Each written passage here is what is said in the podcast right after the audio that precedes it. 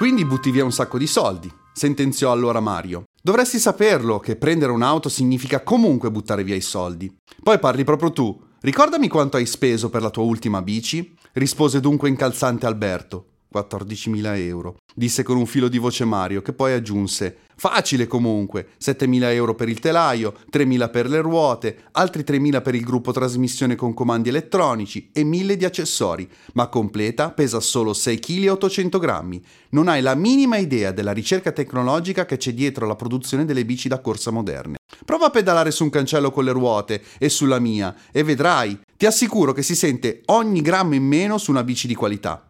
Ma cosa ne parlo con te? Prenditene una bella bici invece di correre come un matto. Nel tempo che tu stai in giro per una maratona, io faccio 100 km. Sarà, ma io preferisco comunque correre, affermò Alberto, che proseguì a mangiare la sua pasta. Sono Gabriele Impera, benvenuti a Shoot the Runner, il mio podcast.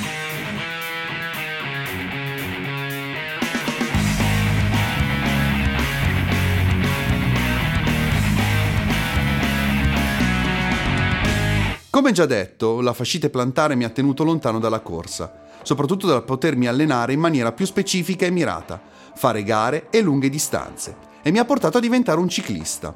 Ma se c'è una cosa che mi ha fatto appassionare al ciclismo professionistico e mi ha permesso di entrare nel merito di tutto ciò che gira intorno al ciclismo coi suoi tecnicismi, durante tutto il periodo della scrittura del libro è stato senza dubbio GCN. GCN attualmente non è solo un canale YouTube che tratta di ciclismo in inglese, spagnolo, francese, tedesco, giapponese e italiano è letteralmente il ciclismo su Eurosport a 360 gradi. Quindi senza troppi altri indugi ho il grandissimo onore di avere con me oggi Alan Marangoni, ex ciclista professionista e presenter di GCN Italia.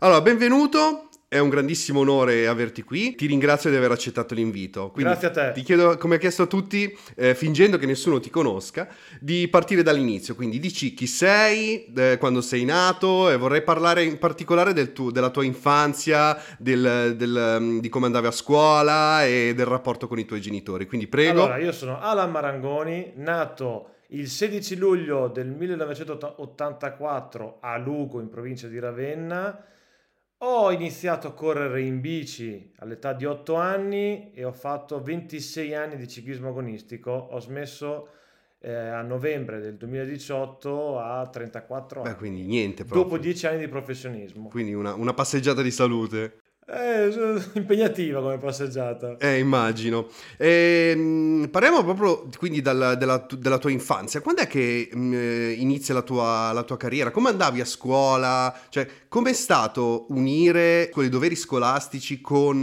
l'attività professionistica? Io a scuola facevo un po' di fatica, soprattutto nelle materie tecniche, matematica io ero molto bravo in italiano, quando dovevo scrivere un tema io ero il bimbo più felice al mondo perché proprio, ero proprio eh, anche portato no? a scrivere e mi veniva, mi, mi veniva abbastanza bene.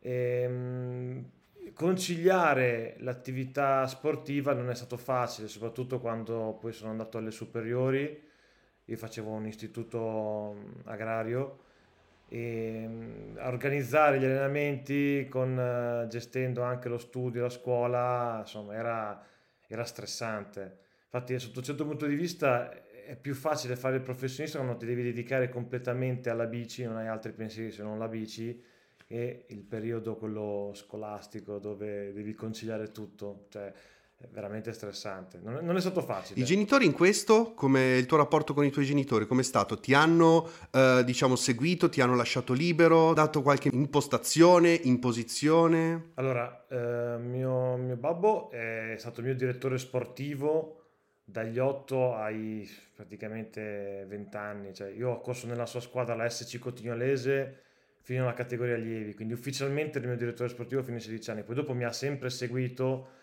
anche perché lui è una persona che vive di ciclismo da, da, da, da 50 anni, quindi lui è, è, un, diciamo, ormai possiamo dire un professore, un, un, laureato di ciclismo, quindi lui mi ha, mi ha, sempre seguito e ha sempre seguito anche eh, altri ragazzi prima di me. Io vedevo sempre casa piena di ciclisti che venivano da mio babbo con me per incontrarsi per poi andare a fare allenamento oppure venivano a fare i massaggi perché mio babbo nel frattempo è diventato anche massaggiatore quindi oltre a seguire i suoi ragazzi in allenamento gli faceva anche i massaggi dopo.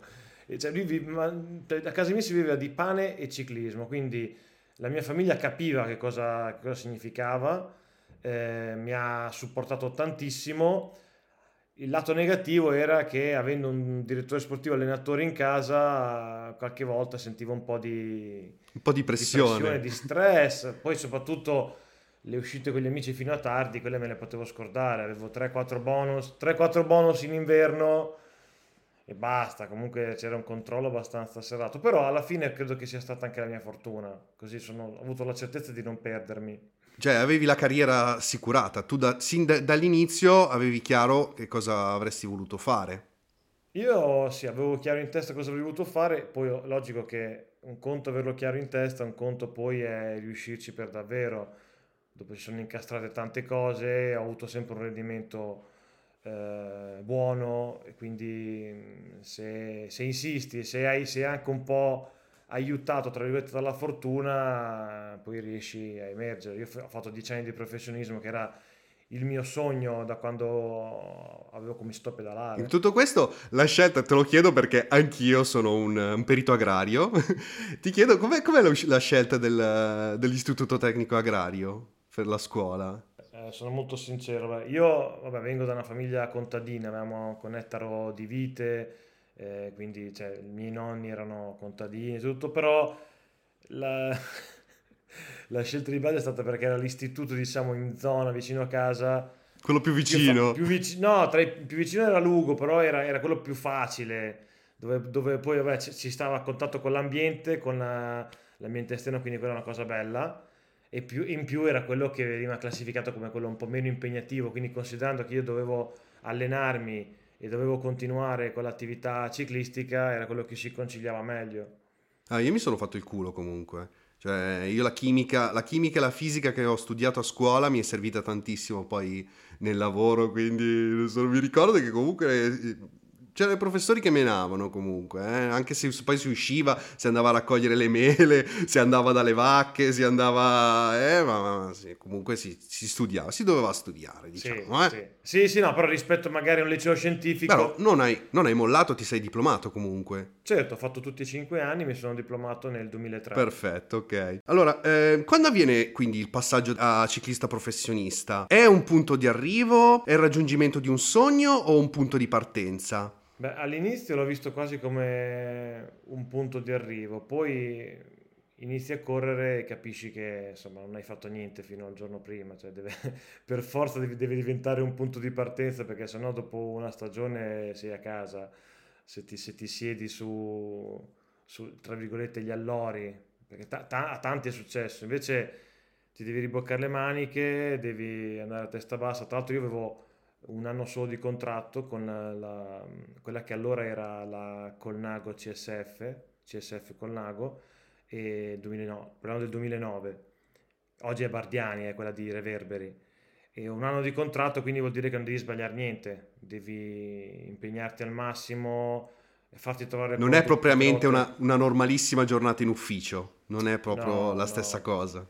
No, e poi devi sem- veramente sempre farti trovare pronto, non c'hai tanta programmazione perché è una squadra professional, eh, se la gioca sugli inviti, quindi tante volte gli inviti arrivano magari un mese prima, quindi non puoi fare un piano di gare a gennaio, è tutto a volte obbligatoriamente improvvisato. Però ho fatto una bella stagione e poi a inizio ottobre mi sono meritato un rinnovo di un altro anno, perché lì funziona così, se non sei tra tra i top, top rider eh, rinnovi di un anno, un anno, alla volta. E poi dopo il secondo anno è arrivata la proposta della, della Liquigas, stava riformando la squadra, erano andati via 11-12 corridori e avevano, bisogna dirlo, avevano non tanto budget, quindi avevano bisogno di alcuni corridori che costassero veramente poco e io ero tra quelli. corridori che costavano poco. Uomini di fatica. Sì, ed erano disposti a fare, a volte anche a tappare buchi, a fare eh, tutto, tutto, il calendario che, che, gli veniva proposto senza, senza battere ciglio. E io ero l'uomo giusto da quel punto di vista. Voglio tornare un attimo indietro. La tua prima, proprio la tua primissima gara pro. Cosa chiede un, un direttore sportivo a un ciclista alla sua prima gara? Chiede, ovviamente, può essere scontato, però il, il massimo impegno. Cioè bisogna dare, bisogna dare tutto fino alla fine e soprattutto rispettare gli ordini di squadra. Cioè se tu devi tirare fino al chilometro 200, tu devi essere là fino al chilometro 200, a meno che non succede qualcosa, una caduta o una giornata davvero storta, tu devi essere là e stringere i denti. Fino a quando Ovviamente ti... senza pressione. Eh sì, senza pressione. Perché te, te la eh, stai sì. giocando, cioè... Eh, ma la pressione c'è, io la, la pressione già la sentivo già da prime, dalle prime gare, perché comunque sai benissimo che se in una squadra dove se sbagli qualcosa, mm, magari non, non, non, non, ti portano poi alla gara successiva, poi dopo la gara successiva magari non corri, quindi vai un po' in crisi mentalmente e un anno passa in fretta. Eh. Cioè, se un anno passa in fretta, un anno passa in fretta nella vita normale, nel, nella vita da ciclista, da atleta passa tre volte più veloce. No, da ciclista professionista ti, ti giuro è una cosa impressionante, impressionante quanto tutto vola perché vivi di programmazioni, di calendario, di stai via una settimana, torni a casa dieci giorni, riparti poi se sbagli qualcosa nella preparazione perdi due mesi, guarda, è, è micidiale, quindi la pressione te la mette addosso a te e sai che non, non, non puoi sbagliare quasi nulla. Assolutamente. Hai avuto una, una, carriera molto, molto lunga, come dicevi prima. Il momento più, diciamo, che l'ha contraddistinta di più è un po' stato il protagonista di uno dei video che, che avete, che è stato anche eh, poi riproposto nel canale inglese. E parlo della decima tappa del Giro d'Italia del 2015, Civitanova, Marche, Forlì Ecco, se vuoi descriverla brevemente, perché quello voglio, di quello di cui voglio parlare io è proprio il finale della tua carriera, quindi la tua vittoria al, al finale. Quindi parlaci prima di tutto di questa tappa epica. Beh, diciamo che era una tappa che intanto arrivava in Romagna a un passo da casa mia, perché finiva a Forlì, io sono di Cotignola, quindi veramente è un quarto d'ora da casa mia.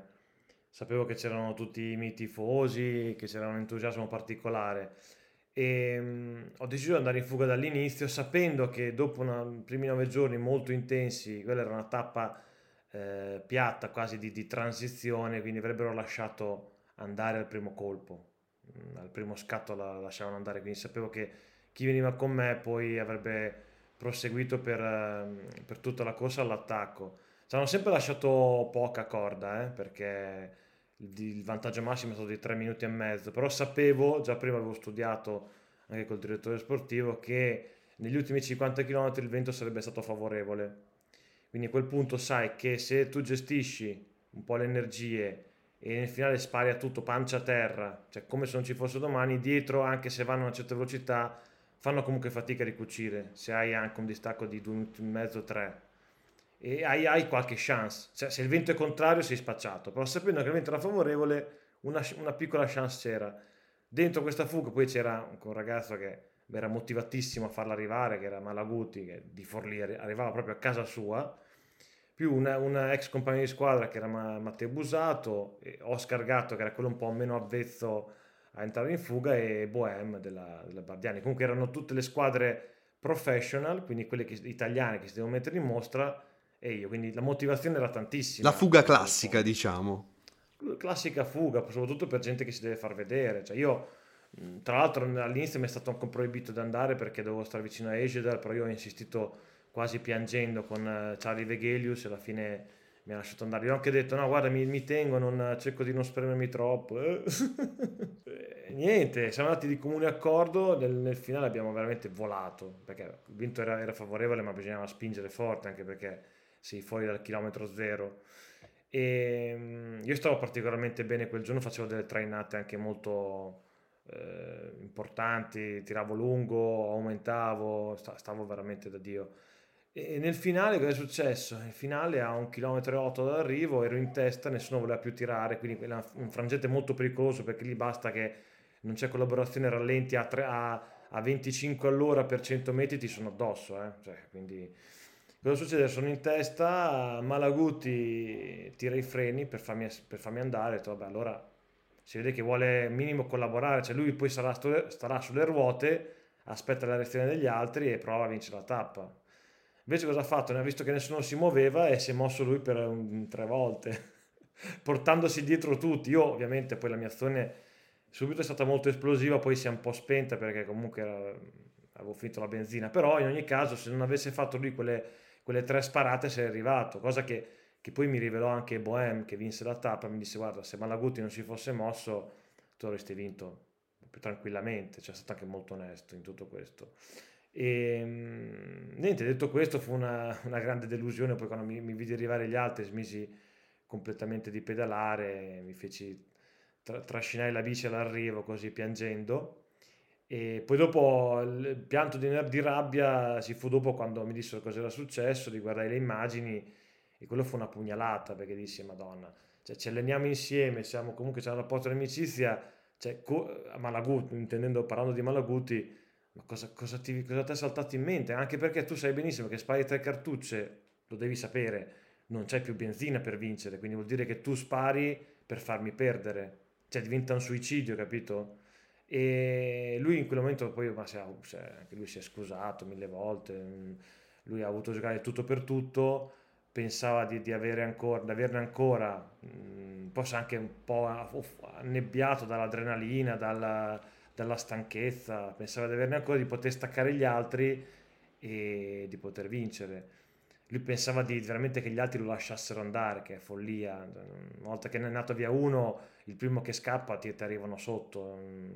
Però, eh, vabbè, ho fatto un bel po' di mesi, forse un anno per ripensarci, rimurginare fortissimo su questa, su questa tappa, poi vabbè, il tempo passa, ormai sono passati dieci anni. Eh, per, perché immagino cioè, che... Adesso quel... fa sorridere, adesso la trovo una storia da raccontare. Beh sì, ovvio, ma immagino che in quel momento lì, nel, nell'apice della tua carriera, vincere in casa significasse cioè, tantissimo comunque. Però quello che voglio chiederti, adesso quando, quando parte il fugone, dici, è una tappa, tappa noiosa automaticamente il commentatore, la prima cosa del commentatore è si comincia, è, è, diventerà sicuramente, è la tipica tappa noiosa del Giro d'Italia.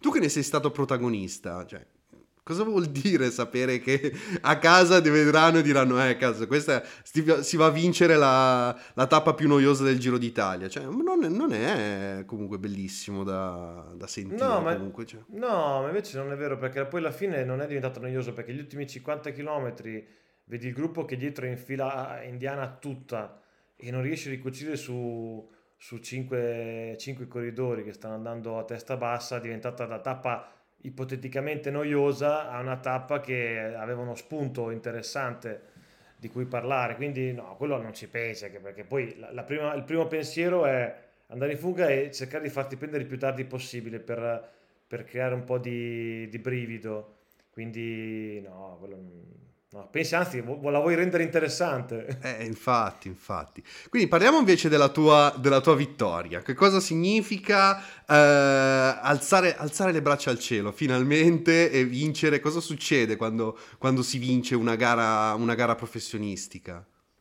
Beh, allora, io ho vinto eh, dopo dieci anni di professionismo l'ultima gara della mia carriera. La prima da professionista perché da pro non avevo mai vinto neanche una gara minore, per quella era una gara piccola, molto piccola, era una punto 2. Alcuni non la considerano neanche quasi una gara di professionisti, però comunque è una gara UCI, ci sono anche squadre, squadre Continental, sono, noi, noi, eravamo professional, potevamo partecipare, quindi è comunque una gara che tu vinci da pro. E, ehm, e quindi cosa succede? Che quella mh, acquista un valore enorme perché non avevo mai vinto e ho vinto all'ultima, cioè l'ultima, l'ultima volta che metto il numero ufficialmente sulla schiena vinco ed è l'unica, quindi è, è pazzesco no? l'emozione che ti regala, la, l'esplosione di adrenalina che ho avuto all'arrivo, è qualcosa di indescrivibile, cioè, è la stessa sensazione che avrei avuto vincendo un mondiale. Una corsa che se l'avessi vinta al terzo anno da pro, l'avessi vinta, non lo so, in un momento a metà carriera, non avrebbe detto niente, capito? Perché la corsa era un giro di Okinawa, ti ripeto, era una corsa modesta, però quando sei lì che ero lì davanti, che sapevo che era l'ultima chance, comunque avevo talmente una tensione, uno stress addosso, mi sentivo condannato a vincere perché sapevo che se non avessi vinto avrei rimurginato per tutta la vita. E perché io poi sono così, io sono cervellotico. Scriviamo, sì, forse dicono che il cancro è così, sì, non credo molto a, insomma, all'oroscopo, però eh, fa fatica a mettersi via una cosa. Come ho fatto una fatica bestiale a mettermi via il fatto che non essere riuscito a vincere la tappa al giro, e sicuramente avrei quella, quella, quell'episodio lì, quella, quella giro di Okinawa mi sarebbe rimbalzato in testa veramente per, per una vita e quindi ero, mi sentivo, ero condannato a vincere, cioè mi sentivo, io mi ero, ero, avevo condannato me stesso. Dovevi vincerla a tutti i costi. E ho fatto una settimana prima, tra l'altro a Okinawa ho fatto t- tanti giorni anche da solo perché poi i miei compagni giapponesi arrivarono due giorni prima. Io avevo fatto un mese via da casa, tra, in tutta l'Asia avevo girato, ho fatto Hong Kong, la Series, Hong Kong, poi sono andato 5 giorni a Okinawa, poi da Okinawa sono andato ad Hainan in Cina Dainan sono tornato a Okinawa. Ho fatto un mese proprio di esilio perché volevo, dedic- volevo pensare solo a quello. Quindi pensa a te quanto stress avevo addosso. Eh, un pochino. Un Poi pochino, tagliando, cioè, per, finale, per, un finale di carriera deve essere stato comunque. Cioè, no, volevi proprio stare tranquillo. Libro. Potrei scrivere un libro. De- poi, devi farlo sicuramente. Ma poi ho pianto, quanto pianto dopo l'arrivo, guarda, non, non hai idea. Cioè, è stato un pianto liberatorio, è stato un qualcosa di, di, bello. Mi viene la pelle d'oca ancora a pensarci. Pensare, Beh, è, è, una lezione di vita perché alla fine uno dice, cioè, non conta la, la, soddisfazione, è il, il, valore che tu gli dai, perché per, per qualcuno a livello lavorativo cioè, ci possono essere mille tipi di soddisfazioni. Se tu pensi allora che la soddisfazione è solo guadagnare, riuscire ad avere un ruolo che ti fa guadagnare un milione all'anno, ok. Però ci sono altre piccole soddisfazioni sotto che ti possono dare un'adrenalina e una gioia indescrivibile, anche se non arrivi a quel livello che ti sei prefissato, che è una roba esagerata ed è quasi irraggiungibile. A volte è meglio avere obiettivi più piccoli, però che ti danno una grande gioia. Io credo che sia un po' anche una metafora, una metafora di vita. Quello era, un, era piccolissimo perché era una gara piccola, piccolissima, ma io gli ho dato un, un'importanza perché era collocata anche in un momento particolare della mia carriera, che era la fine, un'importanza immensa. E quindi questo mi ha dato veramente tanta gioia. Allora, vorrei parlare proprio del Giappone, del dove eh, hai ottenuto questa tua vittoria. Però vorrei chiederti, visto che eh, ne, ne, parlavi prima, se questa vittoria fosse arrivata prima durante la tua carriera, l'avrebbe stravolta? No, non avrebbe, no, no, no, non avrebbe cambiato nulla da, della mia carriera e non avrebbe avuto questa, la stessa valenza assolutamente. Un conto di magari vincere la tappa al giro forse mi poteva allungarmi di più la carriera perché magari perché quell'anno lì poi rifirmai rinnovai un anno solo e poi non, non mi riconfermarono a metà dopo 2016 andai a, feci due anni con la Nippo. E forse magari avevi fatto qualche anno in più nel World Tour un anno in più nel World Tour forse non, non lo so, quello poteva cambiare qualcosa nel mio carriera, non, non l'avrebbe stravolto perché anche vincere una tappa al giro, cioè se guardiamo Bohem cioè Bohem ha vinto a, tappa al Giro 2015, quindi parliamo di maggio 2015, lui a fine a inizio 17 era fuori squadra perché poi aveva scarso rendimento, lui si è un po' seduto su quella vittoria, eh, non rendeva, mm, pochi risultati e poi aveva litigato anche con la squadra, quindi smise di correre dopo neanche due anni da quella vittoria, quindi alla fine... E invece nel, sempre nell'ambito dei cosa sarebbe successo se il fatto di essere cresciuto in Romagna, eh, quindi comunque in provincia, eh, ris- eh, rispetto a una grande città, secondo te avrebbe cambiato qualcosa? Beh, sicuramente per fare l'atleta è meglio crescere in provincia, a mio avviso. Perché... Ma in generale o in particolare nel ciclismo? Io, io, ho vissuto solo il ciclismo, sono sincero, quindi non avendo vissuto altre, altre realtà così da vicino, faccio fatica a dare un giudizio, però sicuramente se tu cresci in una realtà un po' di provincia molto umile, pochi grilli per la testa, eh, senza avere questi grossi gruppi di amici che vanno a fare feste, vanno a divertirsi, eh, sicuramente ti aiuta. Io, tutto il mio gruppo di amici erano gente che correva in bicicletta. Poi dopo gente che ha, poi ha smesso, vabbè, poi ha fatto la sua vita, però diciamo che a oggi ancora le mie grandi amicizie sono gente, gente legata al ciclismo e quindi mm, sicuramente un, vivere una realtà umile ti, ti, aiuta di più nel, nel, fare sacrifici. Ritorniamo invece al Giappone, perché mi dà lo spunto eh, per paragonare un grande paese con una sterminata cultura sportiva al nostro. Sai quelle, quelle cose? Ci sono i paesi con, grandi stu- con le grandi culture sportive e c'è l'Italia.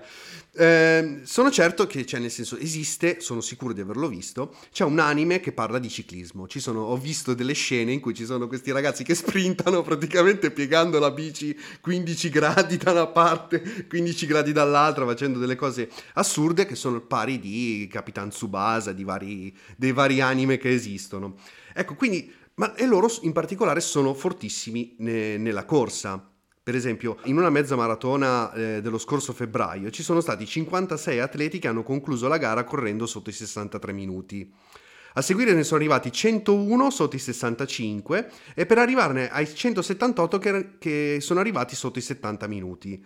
Le graduatorie italiane parlano di 9 atleti sotto i 63 minuti e solo 27 atleti sotto, sotto, i 65, mentre il record mondiale è intorno ai 57 minuti, sempre nella mezza maratona.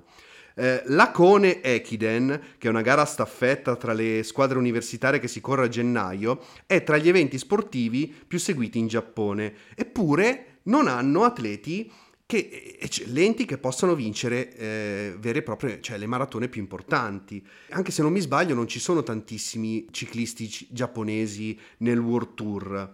Ti chiedo, alla luce di tutto questo, il giudizio della stampa, dell'opinione pubblica sul momento che sta attraversando il ciclismo italiano, non è un po' troppo severo?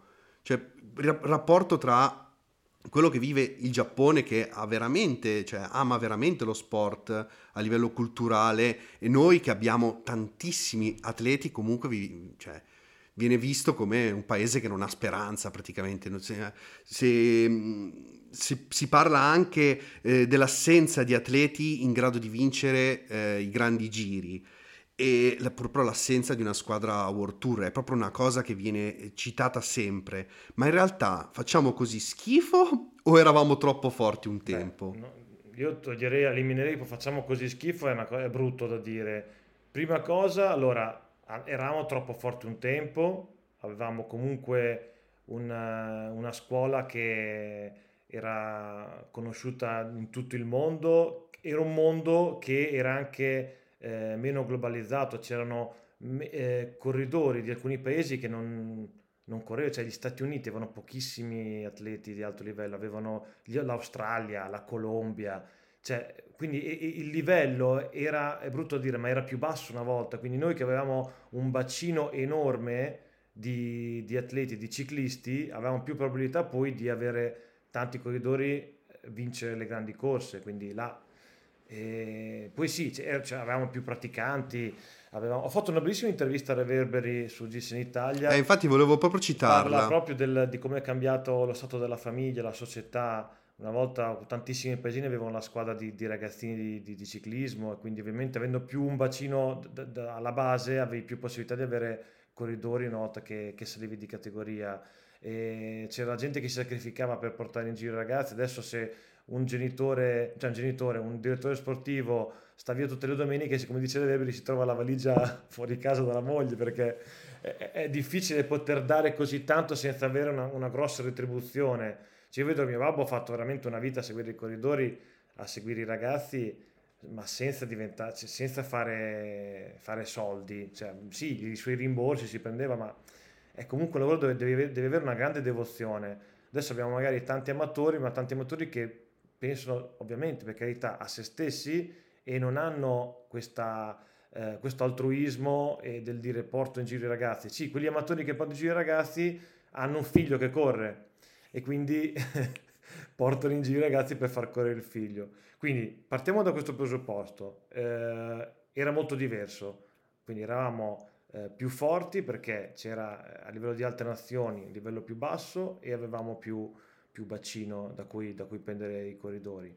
Adesso le cose sono cambiate tantissimo, mi fa un po' arrabbiare quando sento eh, il ciclismo italiano che ero un, eh, disfatta, eh, siamo messi male, ma nessuno poi fa niente. Io faccio fatica a dare a volte dare un giudizio e dire eh, mamma mia che brutta nazionale che abbiamo eh. quando alla fine da parte mia non ho fatto in maniera concreta, cosa ho fatto di concreto per far migliorare le cose. Se vuoi bene al tuo sport, prima di parlare, sbattici il muso. Come mio babbo può dire, sì, è una rovina perché la federazione ha investito male, non, non si sono fatti eh, progetti nel lungo termine per far crescere le squadre, per aiutare i ragazzi. Cioè, eh, le squadre sono abbandonate a se stesse con eh, tantissime spese perché i costi sono, sono ormai esorbitanti anche per fare una squadra di, di esordienti, non parliamo poi per organizzare le corse, responsabilità, eccetera, eccetera.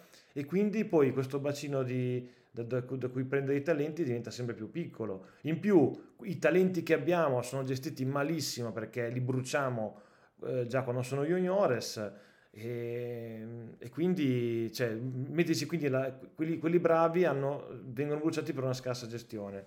Quindi un insieme fai uno più uno più uno più uno, ecco che ci troviamo allo stato attuale. La realtà è questa, è molto semplice secondo me. Più il livello a livello globale è salito in maniera esponenziale, perché il livello è altissimo, è altissimo, pre- ci sono preparatori eh, bravissimi sparsi in giro per il mondo, quindi che riescono a prendere il tuo fisico e a ottimizzarlo a già a 22 anni, abbiamo già delle macchine da guerra perché fanno già allenamenti specifici mirati e sfruttano già la, la, il corpo, che è nella, nella parte più, più, giovane, più di, di formazione, invece, quando una volta invece li spremevamo dopo i 25 anni. Ci sono tante cose da, da, tante da, cose, da valutare.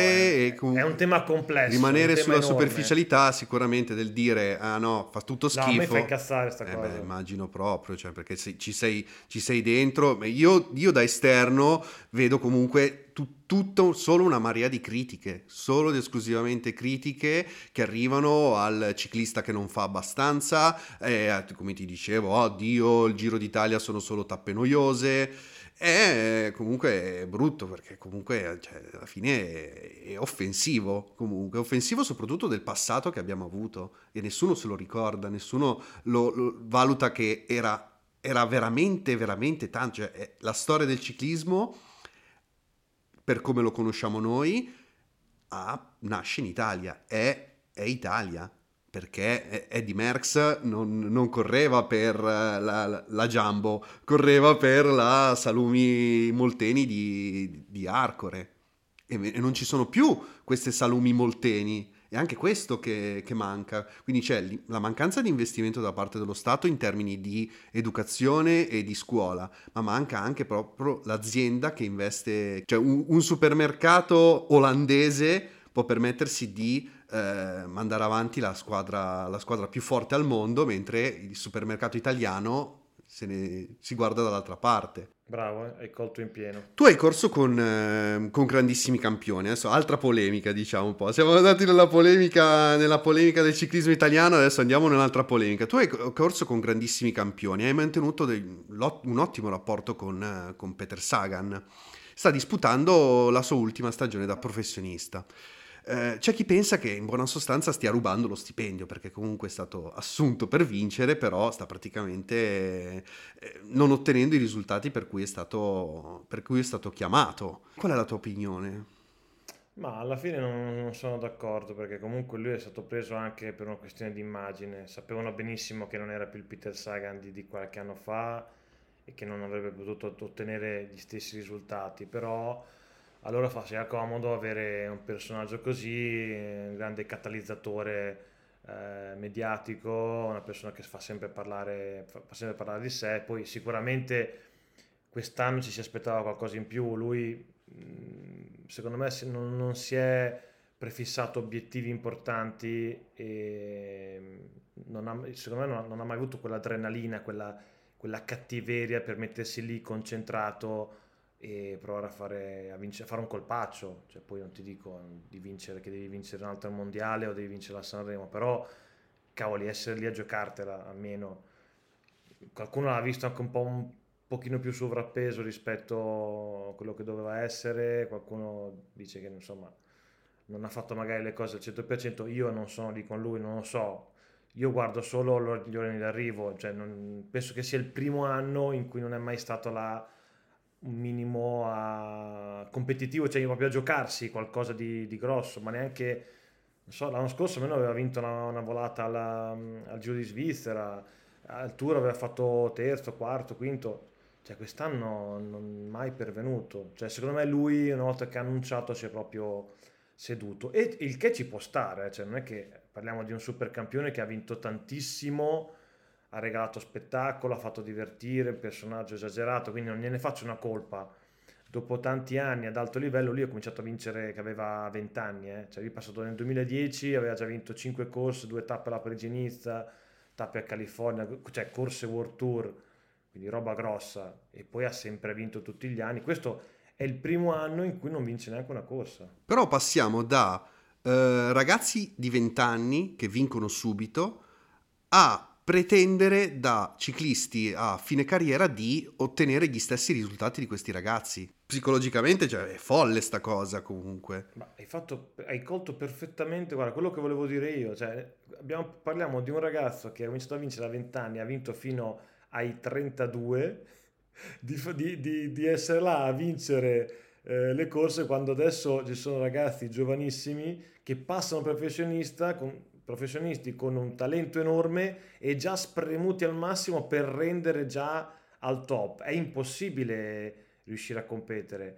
Poi di, da qui ti dico, ok, infatti a Peter non chiediamo di vincere le però almeno essere là a giocarsela, quindi questo comunque eh, non cambia il fatto che lui si sia un po' troppo seduto, a mio avviso, eh, cioè non voglio fare polemica, però non, non, nessuno voleva che vincesse, però cavoli, sei a Sanremo, scollinare col primo gruppetto, essere lì a a giocarti qualche corsetto in più ci stava, però vincere contro, contro, contro Van Der Poel quando ti sfiamma, cioè lì, lì non c'è niente da fare, qui anche il, il Peter eh, super allenato, super concentrato, non, non, ci avrebbe fatto niente per dire. Però essere lì, magari quinto, sesto. Eh, Io credo che l'audience media comunque non riesca a comprendere questo tipo di differenze, cioè loro, per loro devono sfiammare sempre, cioè devono, devono sempre essere davanti. Ma no, non Quindi c'è questa cosa qua. Questo è un po' il brutto, devo essere onesto, del, del, più che del ciclismo, di chi segue il ciclismo, di chi ha pretese di vedere qualcosa, di sempre vedere quello spettacolo, quelli, quei fuochi d'artificio che...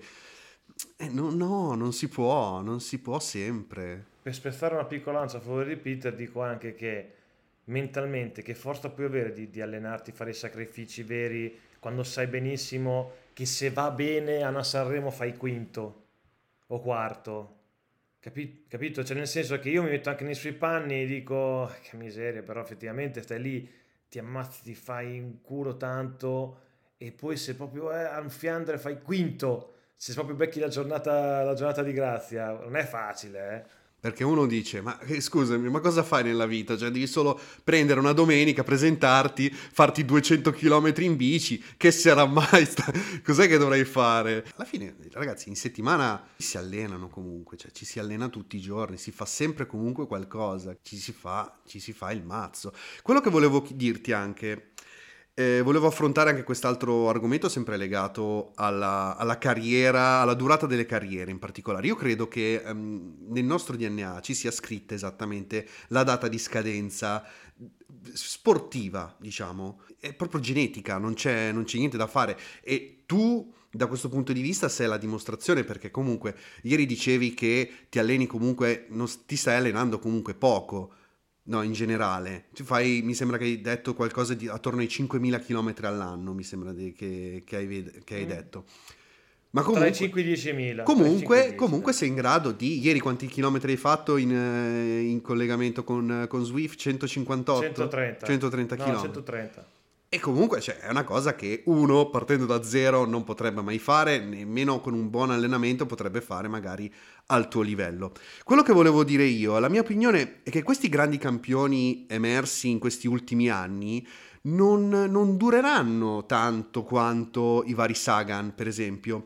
Io non ce lo vedo un po' Gaciar che alla soglia dei 40 anni si fa secondo alla freccia vallone come ha fatto eh, Valverde l'anno scorso. Cioè, voglio proprio essere sincero su questa cosa qua. E, oppure anche Nibali, Vincenzo Nibali, due anni fa, all'età di cos'è, cos'è che aveva sempre 38 anni, ha, ha vinto il Giro di Sicilia. Quindi cioè, qual è il tuo giudizio nei confronti di questi, di questi nuovi campioni, questa nuova, di, di queste, della nouvelle vague del, del, dei, dei, professionisti di adesso? Prendiamo l'esempio Valverde. Valverde, oltre ad avere una passione enorme, un fisico, cioè diciamo al top, il top, passione quindi per il proprio lavoro, un fisico portato, proprio nato per, corre, per correre e vincere in bicicletta, però ha fatto tutta la vita ad allenarsi come gli pareva, cioè lui faceva gli allenamenti andando con gli amatori, facendo delle pseudo gare clandestine tipo scattarsi in faccia con l'arrivo finale, via, menare così, poi la, allenarsi completamente a sensazioni, quindi in compagnia a volte, casteggiando, quello, il ciclismo che ho vissuto io da professionista, che non era fatto, sì c'erano anche le tabelle da seguire, ma tanti, tanti allenamenti erano anche stai in bicicletta, fai sella, adesso non esiste più questa cosa, adesso il corridore si sveglia la mattina, guarda la tabella, ogni minuto sa che cosa deve fare perché fa quattro ore murate di allenamenti specifici, arriva a casa, carica il file sulla piattaforma che il preparatore vede dopo mezz'ora. Cioè, capi- capisci che a livello mentale eh, qu- quanto, quanto, pesa poi nel lungo termine? Adesso finché sei giovane, motivato e poi i risultati arrivano, va benissimo, ma poi quando hai raggiunto un certo livello, hai, hai vinto tanto, che Pogacar vincerà ancora tanto, dopo un po' avrà 80 eh, milioni in banca, chi glielo fa fare dopo i 30 anni a, a, farsi ancora un mazzo tale, perché comunque già da oggi è, è solo puro lavoro, crudo, eh, nudo lavoro, cioè che va benissimo, ognuno c'è quello che lavora in fabbrica, quello che lavora in ufficio, ognuno c'ha il suo, però qui parliamo di sport, cioè parliamo di sforzi fisici disumani, quindi è una cosa diversa dal mondo del lavoro, sia chiaro, facciamo chiarezza, perché poi eh, fare del qualunquismo è un attimo cioè, a livello mentale, essere controllato giorno per giorno e poi se tu devi fare un allenamento specifico, non stai bene, devi giustificare, quindi io oggi ho sentito di fare due ore, perché hai fatto solo due ore, non hai fatto quattro ore con questo, questo e quell'altro? Eh, non sto, stavo così così e ti dico, allora starai a casa dalla, dalla, prossima gara perché se stai così così, capito? Sai che stress si crea nella testa, dover giustificare il giorno no, il giorno che non, non stai troppo bene, non hai fatto la tabella alla perfezione Guarda che è una roba, cioè, andrebbe provata sta cosa. Infatti vorrei, vorrei, vorrei farci anche un video per parlare di, di, di, questo tema che è molto importante. Ritorniamo al discorso che facevo prima perché la gente da salotto non lo capisce. Comunque l'unico voglio spezzare, anch'io voglio spezzare una lancia per, per Pogacar che secondo me è l'unico di quel gruppo lì che quantomeno le cose le fa col sorriso sulla bocca, cioè lo vedo un po' più sorridente rispetto a un Van Aert o un Van Der Poel. Vingegaard. Ma Vingegaard è un blocco di ghiaccio. Però sì, la Pogacar lo vive un più consiglio sulle labbra, poi non sappiamo lui quanto, quanto gli può pesare una cosa o l'altra. E sicuramente a quello che mi dicono è uno che gli viene tutto più abbastanza facile, è uno che mh, mm, non sempre segue le tabelle precise, anzi decide lui gli allenamenti perché gli danno, gli danno parecchia corda, decide molto lui però tipo adesso ha preso due sbelle consecutive al tour da, da Vingegaard, adesso gli dicono uh, amico mio, se vuoi, battere, se vuoi, battere, questo qua dobbiamo diventare dei robot. Sì, sì, infatti... Quanto gli può pesare diventare un robot a lui? Mi è piaciuta tantissimo la polemica sul giorno di riposo che ha fatto, in cui ha fatto un video in cui si tuffava in piscina, cioè hanno fatto veramente delle, delle storie. Secondo me queste sono, sono cose che ridurranno la durata del, dell'atleta, del campione, secondo me. Proprio quelle che ti fanno scocciare di quello che, di quello che fai. Sì, poi dopo gli abbiamo rotto anch'io, io stesso ho detto, cavoli, se lì che ti giochi in Tour de France, fai una roba del genere, se rischi, scivoli, ti fai male, ma... Cioè, io da, da, mentalità vecchia dico madonna se, se, io non lo farei mai però lì capisci che è lo spirito scanzonato del ragazzo che è così, ha bisogno di divertirsi perché se, se non gli fai vedere il ciclismo sotto quell'aspetto, lui magari si spegne. Quindi io sono sincero, io, io lo lascerei fare, non, anche il prossimo anno non mi metterei lì a, fa, a, diventare scemo per vincere il Tour. Io intanto inizierei a vincere il Giro d'Italia che manca nel palmarès, i di Tour ne ha già 22, più tante classiche già, ha già quattro classiche monumento nel palmarès, cosa che il suo alter ego Vingegaard ha ancora zero di classiche. Quindi io guardo il ciclista al corridore a 360 gradi, cioè per entrare nella leggenda e lui può, nel, del ciclismo moderno, lui deve puntare a quello che gli manca. Se non vince il tour, chi se ne frega, ne ha 22 ragazzi, due Tour de France, ma sono, sono da sì, vincere. Sì. Eh, però è sempre, se, torniamo sempre al discorso del, mm, dell'appassionato da divano. Però quello che volevo dire io riguarda anche l'affair piscina del, di Pogacar. Mm, era stata una cosa gestita dal, dal profilo social della squadra. E qui c'entra anche questo tipo di rivendibilità. Secondo me la squadra preferisce giocarsela anche da quel punto di vista lì, cosa che secondo me Jumbo Uh, il team Jumbo non vuole fare. A questo proposito ti chiedo, hai qualche spoiler da fare riguardo al futuro appunto della, del, team, del team Jumbo Visma? Così a, a, naso, cosa si percepisce di come, di quale sarà il futuro? Perché se fossi uno scommettitore io scommetterei, metterei qualche soldino sulla chiusura del team a fine stagione. Così. No, no, no, chiusura no. Non ci sono possibilità. No, chiusura... Allora, eh, io ho sentito più volte, anche perché poi la notizia non è anche pubblica, che sono molto vicini con uh, l'Arabia Saudita. Sai che in, in Arabia Saudita stanno investendo trilioni nello sport per ripulirsi un po' l'immagine, per uh, incentivare poi la gente ad andare col turismo, sai, la, la cosa che stanno facendo col vabbè, calcio. Eticamente è una porcheria, però se te li danno li prendi. Esatto. E... Come d'altronde ha fatto ai tempi eh, la, la, squadra con, eh, è stata assorbita dalla UAE. Cioè sì, dal... Anche lì, vabbè, però sì, anche lì, non è che... Vabbè. E... Però io so anche che Jumbo ho capito anche che il prossimo anno dovrebbe confermare ancora la, la sponsor perché il, il, contratto scadrebbe il prossimo anno. Ah, ok, Quindi, 2024, non 2023. Io ho capito così, però se, se, entrassero gli arabi, ovviamente prenderebbero in anticipo il team. Quindi bisogna capire se la trattativa va per le lunghe, a questo punto andranno al 2025, o se no già la prendono il prossimo anno. E tra l'altro il, il, il, il principe degli, dell'UAE è parente col principe degli, dell'Arabia Saudita, quindi dopo lì diventa Ale, un, giochino, un giochino. Si fanno le squadre, le, le, le squadre, di eh, famiglia, mia, si fanno. Mamma mia. Eh, cioè, oh, sempre, meglio, sempre, meglio, vedere sì, degli arabi che entrano più che, che vedere una squadra saltare. Però mi, mi, fanno, Vabbè, sempre un però mi fanno sempre un pochino paura. Eh. Cioè, boh. So. Però l'unica cosa, l'unica cosa che, mm, che, voglio notare è come il, in generale l'Europa è, mh, mm, diciamo, gli investimenti arrivano dai supermercati, no?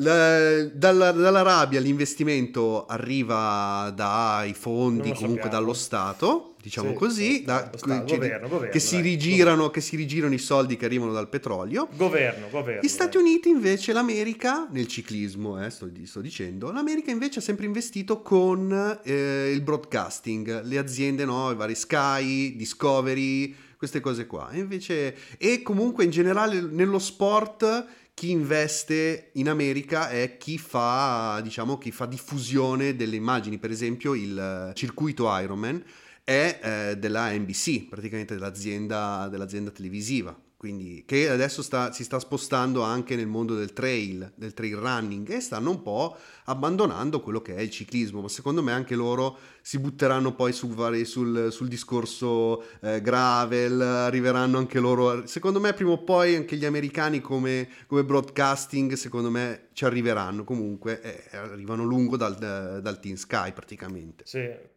vedremo, vedremo cosa succederà. Allora, io non sono un, ammala- un almanacco del ciclismo, ma posso elencare quattro momenti cui sono particolarmente legato. Allora, il primo è un Mariano Piccoli che mi va a vincere la quindicesima tappa del Giro del 1995 da Senales a Leiseinde in Svizzera. Di che anno sei tu? Di che anno sei? Io sono dell'80, io sono ah, 80. 4 anni avevo, me, più o meno avevo 15 anni, avevo 15 anni, me ne sono tornato da scuola, mi sono messo davanti alla televisione e mi, mi sono visto questi due che si facevano sto fugone in mezzo alle montagne. Praticamente quando, quando io vedo una tappa di montagna eh, di, in una giornata di sole eh, al Giro d'Italia, ecco, il mio pensiero va subito a, a quel momento lì. Il giro, tra l'altro, vinto eh, da Tony Rominger e lui, eh, Mariano Piccoli, in, quella, in, quell'occasione lì ha vestito la maglia verde della Badedas, bellissima. Poi è cambiata, è diventata blu. Perché, cioè, appunto, eh, sono molto legato dal fatto che è proprio un, un ricordo di, di, di, infanzia, diciamo così. Eh, poi mi ricordo, vabbè, eh, Madonna di Campiglio 1999, ov- ovviamente, per tutto quello che, che rappresenta diciamo, la carriera e la vita di Marco Pantani. Michele Scarponi, epico, nella te- penultima tappa del Giro del 2016, in cui praticamente permette a Vincenzo Nibali di prendere maglia rosa e di andare a vincere quel giro, e poi la fuga di Chris Froome sul Colle delle Finestre al Giro del 2018, praticamente un capolavoro tecnico-tattico. Il ricordo è abbastanza vivo perché il giorno prima, nella tappa che partiva da Abbiategrasso, praticamente ero lì con, con, Simon Yates in maglia rosa a fare praticamente... Stavo, ti, io ti favo spudoratamente per Yates eh, quell'anno e sono rimasto un po' triste, poverino, che vuoi vedere che gli ho portato anche sfiga. Mi dici un po' la tua top 4 dei, dei momenti del ciclismo che hanno un po' più, a parte appunto il tuo eh, vissuto professionistico? Allora, se togliamo i giri a cui hai partecipato, beh, la, la, prima, quella che è proprio in mente, è Pantani che, che stacca su Monte Campione eh, Pavel Tonkov, quello sicuramente è, la, è il primo momento che, che ricordo con, con, piacere, anche perché poi era, se parliamo della, del 98, quindi l'anno, è stato l'anno magico. E, ehm, poi c'è una tappa che è del giro, mi sembra Giro 95, non so se, mi, se è 96, che praticamente bellissima che ci fu l'arrivo di 4 AMG Technogym che vinse Fontanelli praticamente attaccarono al rifornimento in quattro, e in quattro più altre due, e niente, il gruppo inseguì tutto il tempo, fece tutta, tutta la tappa a 40 secondi, penso, sempre, sempre attaccate, loro riuscivano ad arrivare. Quello mi è rimasta, mi è rimasta impressa come, eh, come corsa. E, ehm, poi ricordo nel 2009 la caduta di Menchov, uh, il flash di Menchov che cade ehm, nella, nella, cronometro finale a Roma, cade in dritta sul bagnato, quella è stata abbastanza, abbastanza clamorosa.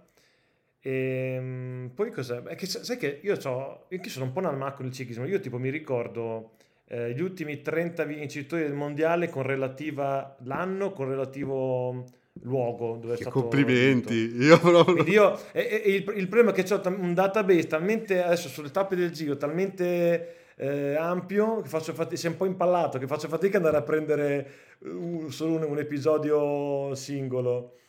Eh, anche perché ci sono alcuni corridori che mi hanno emozionato cioè tipo eh, c'è stato l'anno che mm, eh, Petacchi vinse le nove tappe l'anno... ah ecco l'altra tappa è quella iconica eh, Cunigo che scatta in faccia a Simoni a um, Bormio 2000. Bello, bello, bello. Cunego davanti a Simoni e sono rimasti in quattro, e boom, fucilata in bocca così. Eh, Quello è stato troppo iconico. Eh beh, ma il ciclismo è fatto così, è fatto di questi, di questi, momenti, di questi momenti epici. In questo momento voglio un po' chiudere l'ambito del ciclismo per parla- iniziare un po' a parlare di corsa, visto che anche il mio libro parla di corsa, portandoci un po' più sul, sul triathlon, diciamo così. E ne approfitto di un, di un recente fatto eh, parlo del um, Cameron Wurf che alla scorsa Parigi-Roubaix, dopo che se l'è fatta praticamente in, uh, in 6 ore e 11 minuti, arrivando 22 minuti dopo Van Der Poel, si è fatta una bella mezza maratona in 1 ora e 27 che io praticamente, allora, partiamo dal, dal discorso, io l'ora, la mezza maratona in un'ora e 27 non so nemmeno che cosa sia, nonostante tutti il periodo in cui mi allenavo di più, un'ora e 27 è comunque un risultato già eh, irraggiungibile per un amatore diciamo normalissimo farla dopo. Quanti sono, quanti sono esattamente i chilometri della 260 260 chilometri di Parigi-Roubaix farsi eh, anche una mezza maratona? Ora la mia domanda è visto che tu un po' lo conosci secondo te Filippo Ganna come l'avrà presa? Secondo te hanno, hanno dovuto aspettarlo? Cioè hanno, erano lì sul pullman che si aspettavano lui che si ritornava o se n'è fatta per i fatti no, suoi? No vabbè allora Beh, parliamo che lui è un pazzo furioso, eh? Cameron Wurf, eh, io lo ci ho corso insieme tre anni, è uno abbastanza, insomma, particolare, particolare. E, no, vabbè, ma la, la, squadra comunque restava lì e non è che non dovevano andare via, cioè, abbiamo fatto la maratona perché sarebbero partiti forse avevano altre cose, partivano il giorno dopo, quindi quello... No, ma che mi, che mi sconvolge il fatto che comunque il giorno stesso fai una roba del genere Adesso io capisco che lo fai perché tu fai anche triathlon, c'è un accordo col team che dove tu ti alleni anche per il triathlon, però io l'ho già detto anche in un video che abbiamo fatto poi subito dopo la, da Roubaix, mi è sembrata più una, un atteggiamento, mm, una uno show. Far, per, sì, più uno show, dai, perché dopo poi hai girato tu, tutta la notizia su tutti i, i canali di ah, ciclismo okay. possibili e immaginabili, poi conoscendo un po' anche il soggetto, penso che sia anche un po' per quello, perché alla fine, porca miseria, se vai a allenare un triathlon ci sono altri modi, cioè finisci una, una, una Roubaix, sei tritato, cioè muscolarmente non ti fa bene una roba del genere. Poi io non sono un preparatore di triathlon, quindi non so. Se, se doveva farlo, ha fatto, eh, ha fatto bene a farlo. L'atto di forza, comunque, l'atto di forza fisico, dimostrativo. Cioè, lui fisicamente comunque è un mostro. Cioè, io ho visto delle cose, lui la, come forza fisica veramente impressionante sua, il, suo, il, suo, punto debole è il fatto che ha sempre fatto un po' fatica a stare in gruppo, quindi mh, mm, poi ci vedeva anche poco. Mh, mm, cioè, tolto questa grande forza fisica, insomma, mh, mm, mancava un po' a livello tecnico, anche perché poi lì veniva dal canottaggio, eh. Addirittura. Lui non ha fatto la... Eh sì, sì, lui veniva ha fatto le Olimpiadi di, di Atene 2004? Sì. sì, sì, lui fino a 22 anni ha corso, faceva canottaggio, dopo si è trasformato in in ciclista. Poi è un fisico perfetto per, per il triathlon, eh, perché se tu lo vedi è una, una, statua. Lui è seguito dalla Ineos Sport, questa branca di Ineos che si occupa dello sport e che eh, segue la squadra di ciclismo, segue i vari atleti, segue anche le squadre di calcio. Però vorrei chiederti, ma fino a che punto può essere utile la multidisciplina per un, prof- per un professionista, per un ciclista? Quindi arrivare da un tipo di sport, farne un altro? Beh, può essere utile secondo me eh, per fare qualcosa prima di approcciarsi al ciclismo perché abbiamo visto adesso negli ultimi anni tantissimi atleti che arrivano da, da altri sport, tantissimi, più di uno da altri sport e, e si buttano sul ciclismo e riescono nel giro di poco a emergere perché comunque hanno un talento, sono predisposti per, per la bici, però nel momento che tu inizi a fare un determinato sport cioè in questo caso ciclismo, non, difficile può conciliare anche altro. Sì, un po' la corsa a piedi, ma anche Van Aert durante la stagione si allena a piedi perché comunque è parte integrante del mondo del cross, però non ti puoi dedicare più di tanto ad, ad altre discipline.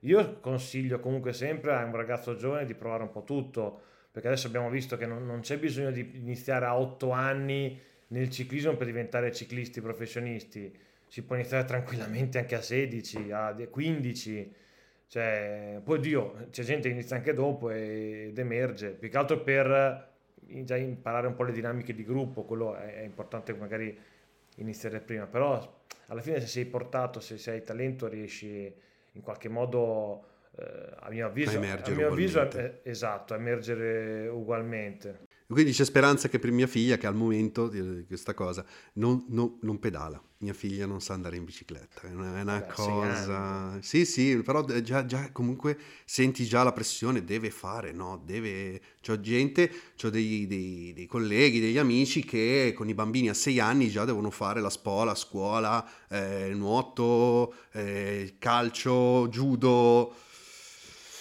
Io sono un po'... Io preferisco, al momento preferisco averla, tenermela sul divano. Posso essere così, quando deciderà lei che cosa, cosa fare, inizierà a fare. E pu- più che altro, scusami, abbiamo divagato su mia figlia. La tua esperienza, quando tu ti allenavi all'epoca in cui eri professionista, cioè esisteva solo la bici, quindi non facevi nessun altro tipo di, di attività?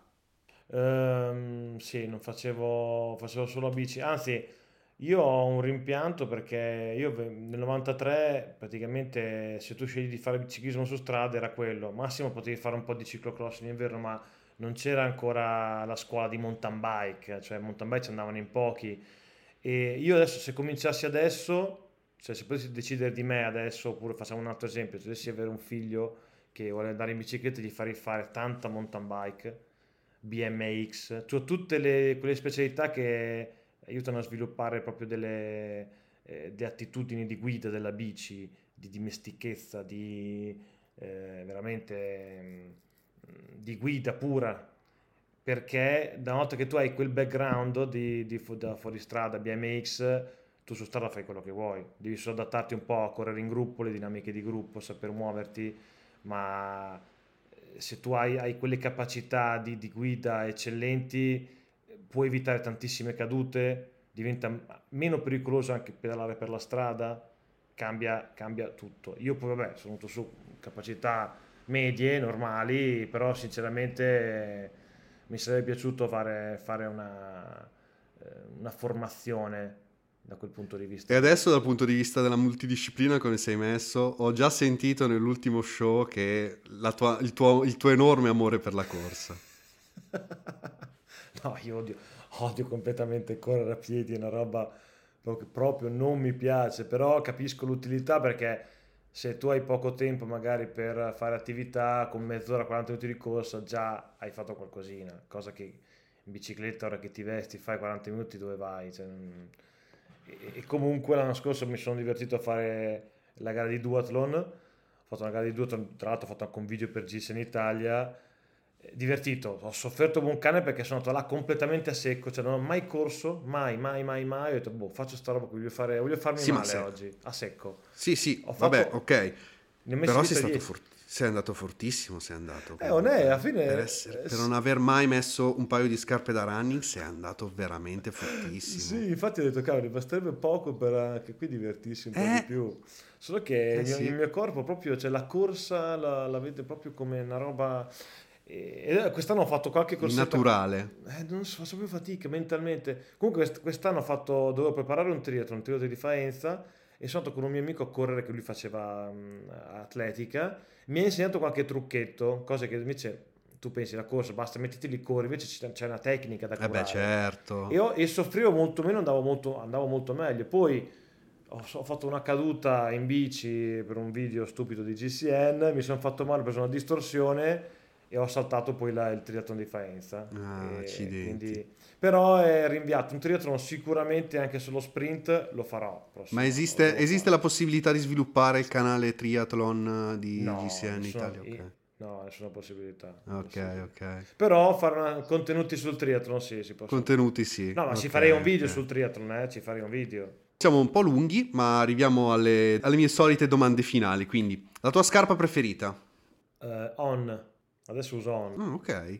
In generale o per, uh, o per correre? Mm, no, no, adesso anche nella vita in generale. Sì, sì, quotidiana on. No, questa è la differenza con eh, di solito quando intervisto dei runners mi dicono subito la loro scarpa preferita da running, infatti non te l'ho specificato, quindi mi fa piacere. Sia da running, se corro, guarda che on, io avevo preso una scarpa on per fare un po' quelle corsette che avevo cavoli, la, il mal di schiena si è ridotto proprio in maniera esponenziale, è una roba impressionante. Sì, sì, sono un marchio in, eh, in rampa incredibile, stanno Mamma facendo... Sono...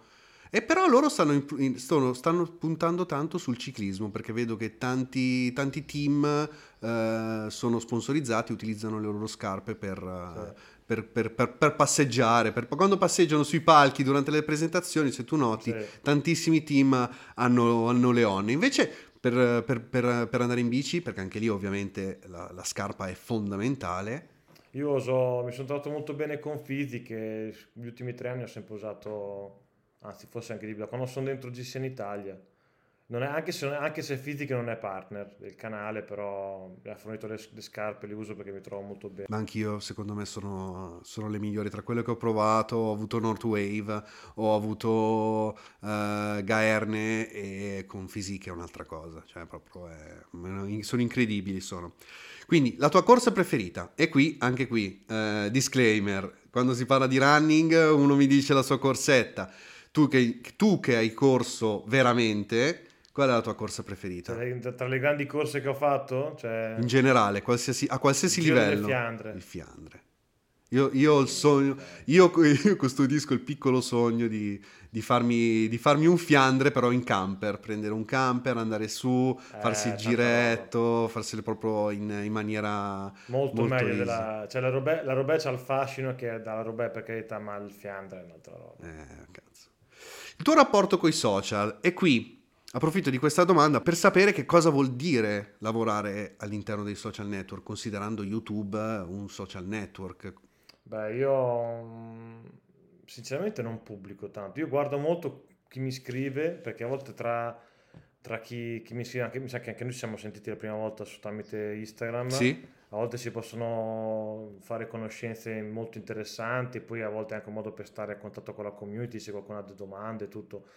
Quindi lo uso molto in maniera passiva, perché poi io pubblico davvero poco, cioè vai a vedere i miei post, ne farò boh, due, me- due al mese. Faccio storie quando faccio qualcosa di particolare, ma non sono uno che ogni giorno deve fare 4-5 storie Mm, lo uso il giusto, cioè lo uso forse un po' troppo passivo perché alla fine poi cioè, ti metti lì a smanettare, vai a sc- scrolli e quindi perdi tempo inutile e sarebbe meglio magari che se voglio buttare via così del tempo, buttarlo via magari per farlo crescere come pagina. Però poi alla fine io non, non, non vivo del, del, grazie a Instagram, io vengo pagato da GCN che è il canale YouTube che viene gestito da persone che si occupano poi del far crescere i social, far crescere l'engagement che abbiamo. E quindi tu non utilizzi quindi... queste reg- le regole del canale per i, tuoi, per i, tuoi, profili? No, ma va, io uso pochissimo, no, poco poco, poi di personale non metto niente, metto, io trovi, trovi, solo ciclismo, bici, bici, bici. Okay. E... e... il tuo rapporto invece con i colleghi degli altri canali e in generale col, uh, del gruppo? Ottimo, no, no, eh. noi quando ci troviamo per fare gli shooting, quelle rare volte facciamo gli shooting tutti insieme è una festa. Bello. So, si vede, so, proprio si percepisce come... È proprio il bello, secondo me, che mi ha fatto iniziare a, ad apprezzare GCN Guarda, in generale. Il bello di GCN Italia, di GCN in generale, è che a volte quando fai certe trasferte come, è un po' come tornare corridore, torni corridore perché a volte fai, fai le trasferte in, anche in giro per, per l'Europa, per l'Italia, quindi stai bene con i compagni, ti diverti, in più non c'è, non c'è lo stress che il giorno dopo devi performare, devi, hai la gara dove eh, devi andare forte, comunque devi stare attento a varie cose, no, sei, sei, devi pensare solo a portare a casa dei bei video e quando il mood è così molto positivo il video eh, viene fuori bello, è una garanzia quasi. Io penso che uno dei video più belli che ho visto in generale su, su GCN sia quello in cui eravate in Italia tu e altri due inglesi avete fatto tipo una specie di confronto a tre con tre biciclette italiane su e ah, giù per Madonna, le montagne. Ma del 2019, uno dei, uno, sì, sì, il primo shooting che ho fatto con, con, i ragazzi inglesi, con Ollie. Sì, bellissimo perché sì, sì. sembrava, se, sembrava um, Top Gear, sembrava. Aveva proprio quel, quel, quel, quel, Si respirava una specie di, di, aria Top Gear, che tra l'altro c'è sempre. Quindi arriva da lì, arriva, secondo me GCN è un po' il... Ci, ci hanno provato un po' a fare il, il Top Gear eh, delle biciclette, però... Beh, poi... sì, lo spunto, lo spunto cioè, dall'inizio penso che fosse fosse quello. Poi alla fine però ci sono riusciti perché a livello, se parli di ciclismo, hanno, hanno, sono presi il monopolio. Eh sì, a livello sì, di sì. comunicazione... Eh, ma è diverso perché Top Gear non è mai stato un riferimento, era un po' una scheggia impazzita, non è mai stato un riferimento per il motorsport in generale, non hanno mai preso quel... cioè ci hanno provato, ci hanno... io parlo poi, proprio del e, Top Gear classico. E poi era eh. 99%, 99% intrattenimento puro. Sì, assolutamente. Era, cioè, qua ci sta Poi tanta informazione. Sport, informazione, sì. Poi c'è tutto il discorso Discovery, giustamente, eh. essendo eh, parte di quella. Una domanda così, ma quanto mena Manon? ma guarda che Manon non, va, non mena tanto, eh. Cioè io no, non va forte? No, andava forte perché era comunque un atleta di altissimo livello, però eh, non si allena tantissimo, eh. Cioè, no, si allena in... dà l'impressione proprio di essere veramente di essere cioè, cazzo. Ma anch'io, anch'io do l'impressione ma... di essere forte, però non lo sono. Ma tu lo sei, smettila. Video, tu lo sei, smettila, te l'ho già detto. Te l'ho già detto. No, e ma... poi un'altra cosa che volevo dirti, sì. un'altra cosa che volevo dirti. Io ho, not- ho, notato, tu hai detto che dici, dichiari, peso dichiarato 85 kg, no? Sì, sì, 85. Ok. Io più o meno siamo lì, 86, sì. sono un po'... Sì. sto cercando un po' di... Ecco, se ci mettiamo di fianco io e te col kit, a parte che credo che tu indossi una M, io no, non penso no, non riuscire a stare, non riesco a stare nell'XL, io non riesco. Quindi io tutto cioè, L, tutto L. Anche questa cosa qua, cavolo, è, cioè, capisci che cioè, ce l'hai scritto, se non avessi fatto il ciclista, che cos'altro avresti potuto fare, per esempio? Eh, me lo sono chiesto ogni tanto, che cosa potevo fare? A me piace da morire, guarda, cioè, noi non sono capace, ho provato qualche volta, però cioè, lì devi ovviamente dedicarti mi piace tanto il tennis, bellissimo, cioè proprio... io quando vedo certi nomi, cioè certe partite, certe giocate così, eh, e mi sarebbe magari piaciuto, cioè, se potessi fare un'altra vita, dico, voglio iniziare a giocare a tennis già, già da ragazzino e vedere che cosa poteva venire fuori. Giocare così, adesso già vado a giocare a padel, ma così alla Carlona. Ah, bello. E, sì, però non, ovviamente quando parti a 40 anni ti metti a giocare a tennis a padel, sì, butti di là, ma non, cioè, sai quanto devi, ci, ci, devi dare dentro per diventare bravo. Adesso di, e... divago ancora un po'. Riguardo appunto il tennis, sì. il padel, eccetera, che sono sport ovviamente individuali. Nel ciclismo la fatica è individuale, però è uno sport di squadra, il ciclismo. È l'unico sport al mondo, l'unico sport al mondo.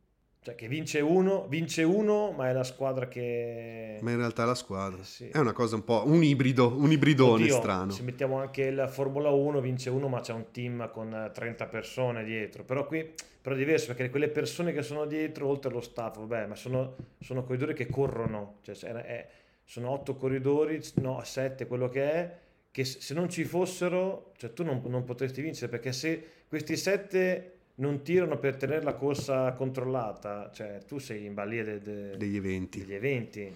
Assolutamente. Ritornando invece al discorso di Manon, esiste, entrerà prima o poi una, una presenter femminile nel canale italiano? Beh, diciamo che se un giorno entrerà un terzo presentatore sarà sicuramente una donna. Sarà, sarà una femmina, dovrà, dovrà, venire fuori, cioè avere un background da, da, magari da fuori stradista, visto che manca un po' quella figura da noi e perché no? Però è logico che assumere un altro presentatore eh, implica dei costi enormi, eh, perché cioè, comunque andare avanti qua alla baracca ha un costo. Eh.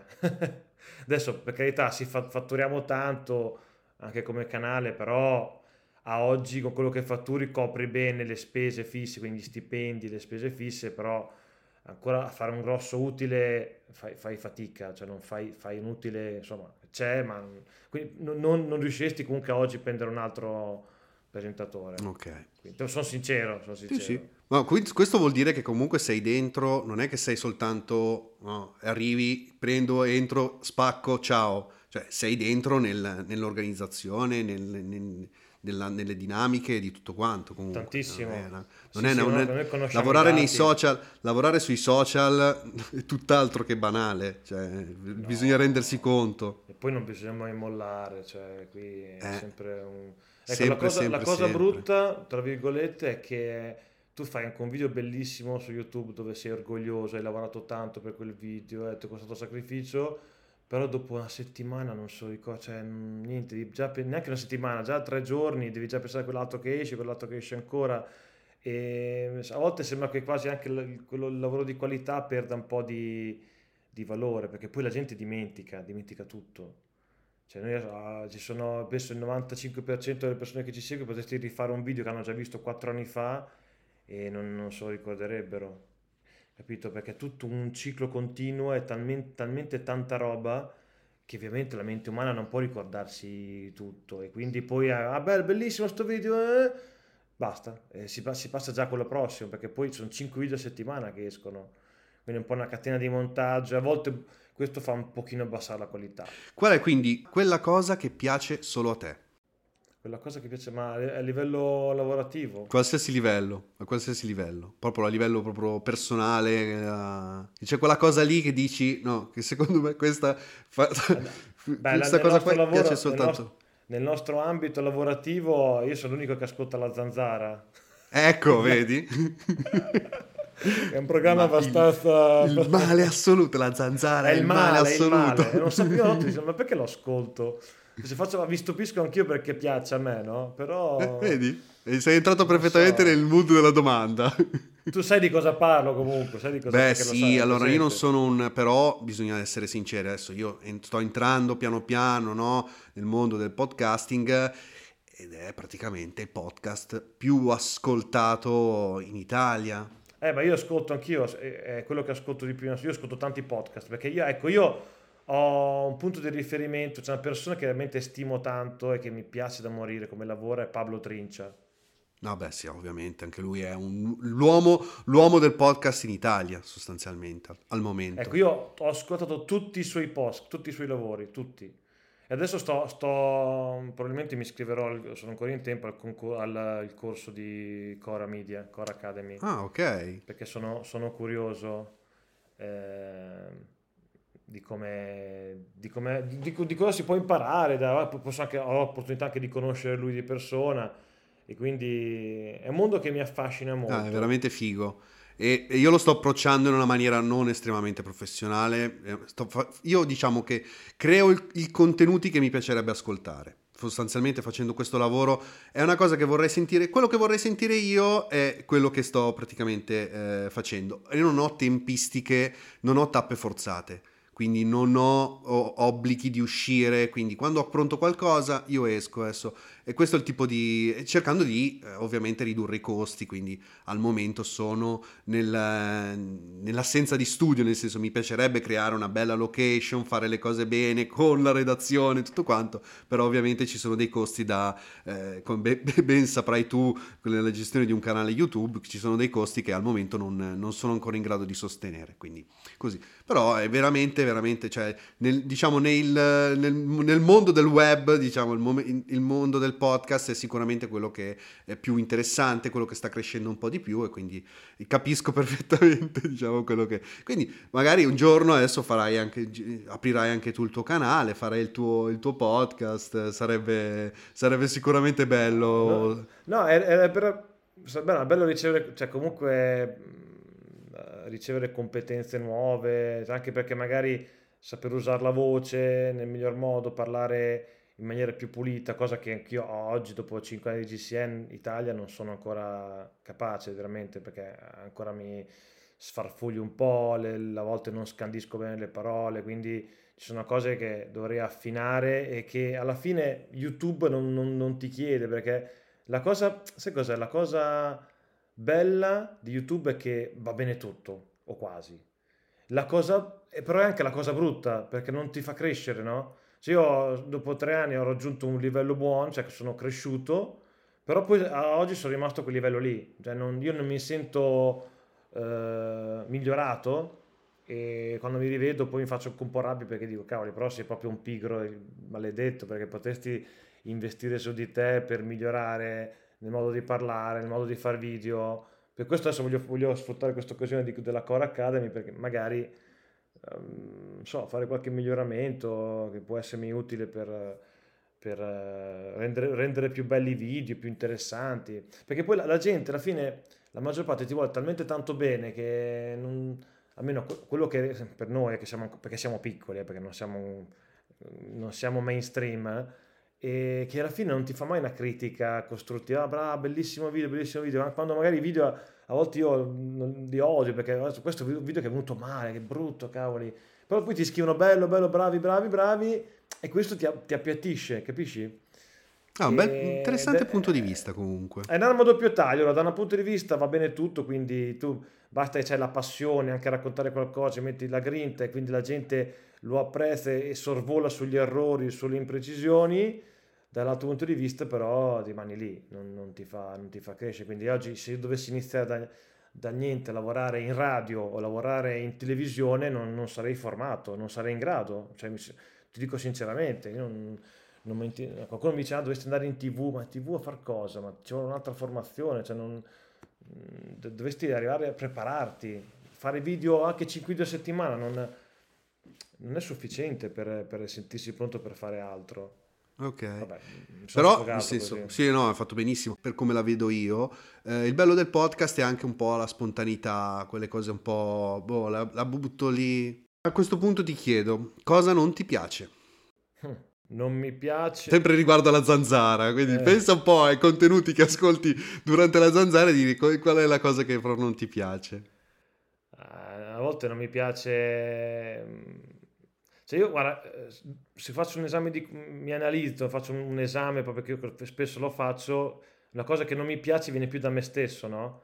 Cioè non mi piace la mia pigrizia, perché la mia pigrizia è quella che non mi ha fatto crescere oggi. Quindi se dovessi trovare una critica all'interno anche del mondo del mio lavoro, del GC in Italia, di quello che faccio, non mi è piaciuta il, il mio atteggiamento, che che dico, cavolo, sono arrivato a, a, dopo 5 anni sono rimasto a questo livello e per colpa mia fondamentalmente. Cioè, perché io posso dire sì, però cavoli, ci obbligano, sì, posso anche dire non mi piace il fatto che eh, a volte dobbiamo rifare gli stessi video, a volte dobbiamo fare eh, video commerciali che non ci piacciono, questo e quell'altro, però alla fine non, non, ho mai investito su di me per dire proviamo a fare questa cosa in maniera diversa perché magari faccio un, un esperimento. Invece no alla fine per, per i dico beh ascolta sono contento che diciamo sta cosa la facciamo facciamo un video come lo, lo chiamiamo un video statale. Quando dobbiamo fare co- le cose proprio basic facciamo una roba statale quindi ci impegniamo il giusto per come fanno, fisso. come fanno gli stataloni del posto fisso cioè, tanto, va fa- tanto loro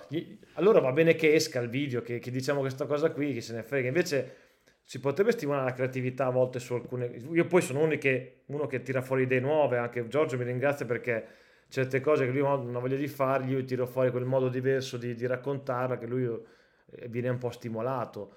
Però, però si potrebbe fare molto di più e quindi faccio, faccio molta mea colpa e preferisco dire non mi piace la mia pigrizia che dare colpa ad altre cose. E quindi cosa vorresti fare da grande? Eh, bella domanda. A parte questo che stai sviluppando nel, diciamo, nel web, nella creazione di contenuti, diciamo così, torneresti in gruppo in, uh, in vesti diverse da quello di, di corridore? Beh, sì, ma come, come adesso dico egregiamente giornalista, però mm, come persona che può raccontare qualcosa, che sia un podcast, un video, un documentario, però sicuramente quello che voglio fare è restare nel mondo della comunicazione quindi perché io adoro raccontare storie, cioè a me piacerebbe, ecco, una cosa che piace, io perché voglio fare anche il corso di, di Cora Media, perché un giorno mi piacerebbe saper raccontare cose del mondo dello sport, ma non solo, cioè, perché è una cosa che mi dà molta soddisfazione, mi dà gioia e io vedo quando ascolto storie raccontate bene, mi innamoro, cioè, cioè tipo so, il, il, il, podcast che ha fatto Trincia, cioè tipo l'ultimo, quello su Elisa Claps, cioè mi ha fatto venire pelle, pelle d'oca, lacrime, cioè è una cosa che ti tra- trasmette delle emozioni fortissime. Poi dopo lì c'è anche un lavoro di musica, di mm, audio esagerato, quindi non è solo anche lavoro. Lui è bravissimo come racconta e come, ehm, come sviluppa la storia, però ci, ci, vuole anche uno staff dietro ovviamente. Però al di là di questo mi piacerebbe lavorare sempre nel mondo della, della comunicazione, video, audio, que- credo che questo sarà sarà comunque il mio futuro. futuro. futuro. Anche una volta che finirà GC in Italia, se finirà non so quando, eh, però credo che il sarà... più tardi possibile, come si dice sempre. Ma sì, dai, finché sto bene mi diverto, va bene. Poi... Logico che no, non mi ci vedo a 50 anni a fare lo zoncolano in Graziella o fare video. però magari... Ma no, ma in bicicletta finché non ti chiedono una performance, finché hai una decenza fisica c'è, il video di, video... c'è il video di Holly. Holly ha fatto un video col padre, se non mi sbaglio. No, James. James, James ok, scusami. Quindi eh, magari cioè, farai la versione, la versione 2.0. Quale sarebbe la prima cosa che faresti con un milione di euro domani in banca? Porca miseria. Com- compaiono milio- com- ti compare il, il saldo da un, di, da un milione di euro, cosa faresti? La prima cosa che faresti? Beh, sicuramente investirei qualcosa per creare una, una scuola di ciclismo, mm, prenderei persone giuste e, e, cercherei però anche di trarne di, di, fare un piccolo business. Non so come, dovrei comunque studiarlo bene, perché un milione fa presto anche a finire, eh? cioè un milione sembra sì. tanto... Ma intanto di ma è tassato questo milione o un milione netto? No, no, secco, netto. ah, netto. ok, non, non, è come quello che vinci in televisione che poi te, no, te, no, no, no, ti no, tagliano no. il 40%. In gettoni d'oro. No, investirei sicuramente per creare una... investire nel ciclismo, cioè per creare qualcosa che sia, che sia mio e che possa in qualche modo, in qualche modo rendere. Una specie di... come il, il collettivo... Butta fondo perduto. Il collettivo Enough. Eh, no, Enough Cycling, quello. Sì. Eh, quello... No, io non capisco, io se, posso essere sincero, non capisco come facciano, non capisco come facciano, eh, co- co- cioè ogni tanto mi informo, cerco di capire come funziona, chi c'è dietro, chi che... Perché allo stesso livello, perché ti dico questo, perché allo stesso livello nel trail, una squadra di trail running che aveva fondato, stava iniziando a fondare la Eolo, sostanzialmente dopo pochi mesi è stata già chiusa. Ed era praticamente grosso modo la stessa cosa applicata al, al trail running, quindi era un gruppo di eh, corridori che seguivano le va- diverse gare, eccetera. Quindi io non, veramente non capisco come faccia Enough a, a rimanere in quanti piedi. Completini possono, quanti completini possono vendere? No, sicuramente loro, non è il loro core business vendere, vendere l'abbigliamento, anche perché comunque... Ma non, non, si, non si capisce qual è il core business però. Io non, boh, sono veramente sì, sono potrebbe, sponsor, alla fine sono sponsorizzati. Conosce... Mm, ma sono anche magari qualcuno che deve fare mm, girare un po' di soldi, non lo so, cioè può essere eh, questa, sono... la polemica, poi ci, ci, contatteranno e ci No, no, no, no, non polemica. No, no, no, no, polemica, però magari cioè, ci sta anche come, come investimento uno che ha soldi soldi perché eh, tipo anche come posso dire Discovery anche qua ha messo soldi e a volte investe a fondo perduto, però sperando che magari quel progetto lì, cre- infatti sta crescendo e monetizza, però adesso parliamo di, di, di, piccole realtà, in questo caso magari c'è un imprenditore che vuole investire un tot di soldi, fai, crescere questa cosa e poi a quel punto, una volta che è arrivata a un livello alto che tanti lo conoscono, fa, spingi di brutto merchandising, spingi sugli eventi, eh, quello dico, girare soldi in quel modo lì, cioè nel senso investire magari oggi non monetizza, non monetizza in perdita come progetto, però magari tra cinque anni eh, c'ha, un ritorno forte. Quello dico, eh. non, non, volevo, non, volevo, mettere delle ombre. No, no, ma figuriamoci, no, no, però volevo condividere, cioè, è abbastanza, capi- cioè, mi, mi, mi, fa piacere sapere che non sono l'unico che si pone la, la questione di come facciano a, a, tirare, poi comunque sono gare che fanno gare che comunque eh, in giro per il mondo poi hanno dei costi, hanno dei costi queste gare, cioè andare ancora in giro per il mondo. Anche, anche vincendo, quanto poi, anche vincendola, quanto potrei, quanto potrei guadagnare, nel senso... No, il fatto è che comunque è sempre un ambiente... In Italia quella, quella, quel mondo lì è, proprio una, una nicchia, eh. Cioè già il ciclismo a livello globale, è, cioè siamo una, una, nicchia grossa, ma... Però poi ci sono tutte, il triathlon eh, diventa la nicchia della nicchia, il, gra, il gravel è la nicchia della nicchia, ma quella è un'altra... è una nicchietta, eh, sì, sta, sì. sta crescendo, ma in Italia cioè, sono pochi che fanno solo gravel, eh? Forse il desiderio di aggredire quel tipo di, eh, di pubblico, quel tipo subito certo. per poterne crescere ma insieme. Sì, ma ci sta, ma ci sta. Sì, sì, assolutamente. Comunque sta. abbiamo fatto mai una puntata della zanzara, un'ora e 29, ma che, cioè, la gente ascolta Marangoni che parla per un'ora e mezza. Ma anche di più, ma... adesso ci saranno i tagli, ma non ti preoccupare. Ultima domanda, siamo eh, proprio arrivati vai. all'ultima domanda. Quale sarebbe la prima cosa che faresti da Presidente del Consiglio?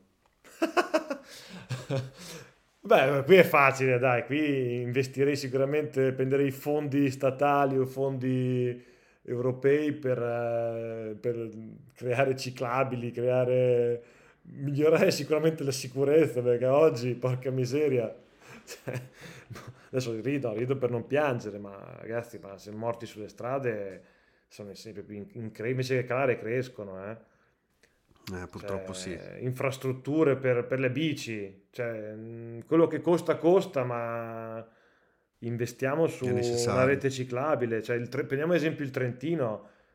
Il Trentino è incredibile, cioè qua quanta ciclabile abbiamo in Trentino, è incredibile, una roba bellissima. Infatti sono venuto a vivere qua per quello anche, eh, perché io ho fatto un calcolo, io la bici è l'amore della mia vita, il ciclismo. Io probabilmente finché camperò andrò in bicicletta quindi faccio un conto, se vivo in un posto dove posso sfruttare la più ciclabile, ho più possibilità di vivere, visto che qua ne amnestirano uno a settimana. E quindi eh, quello, poi so, capisco che in alcune, in alcune, strade non puoi creare una ciclabile, però ci puoi provare, dai, sono, non, è, non mi sembra una cosa così impossibile. Dovrebbero essere create ex novo che attraverso con la manutenzione, manutenzione con anche esatto. il tratto solo per i pedoni perché poi anche lì porca miseria nei ciclabili, in alcuni ciclabili è pieno di gente che cammina come fa uno a pedalare? Cioè non puoi andare non puoi chiedere a una bicicletta di andare a 18 all'ora.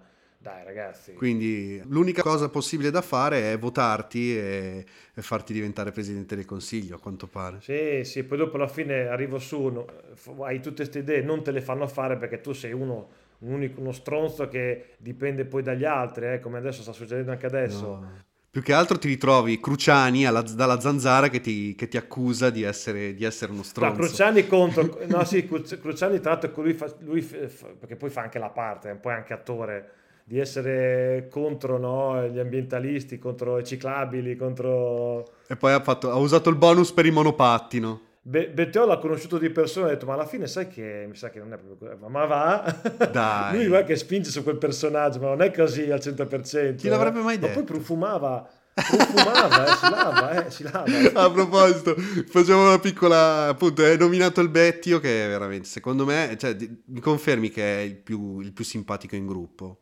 Guarda, è il, il più simpatico ed ha una, una grandissima personalità.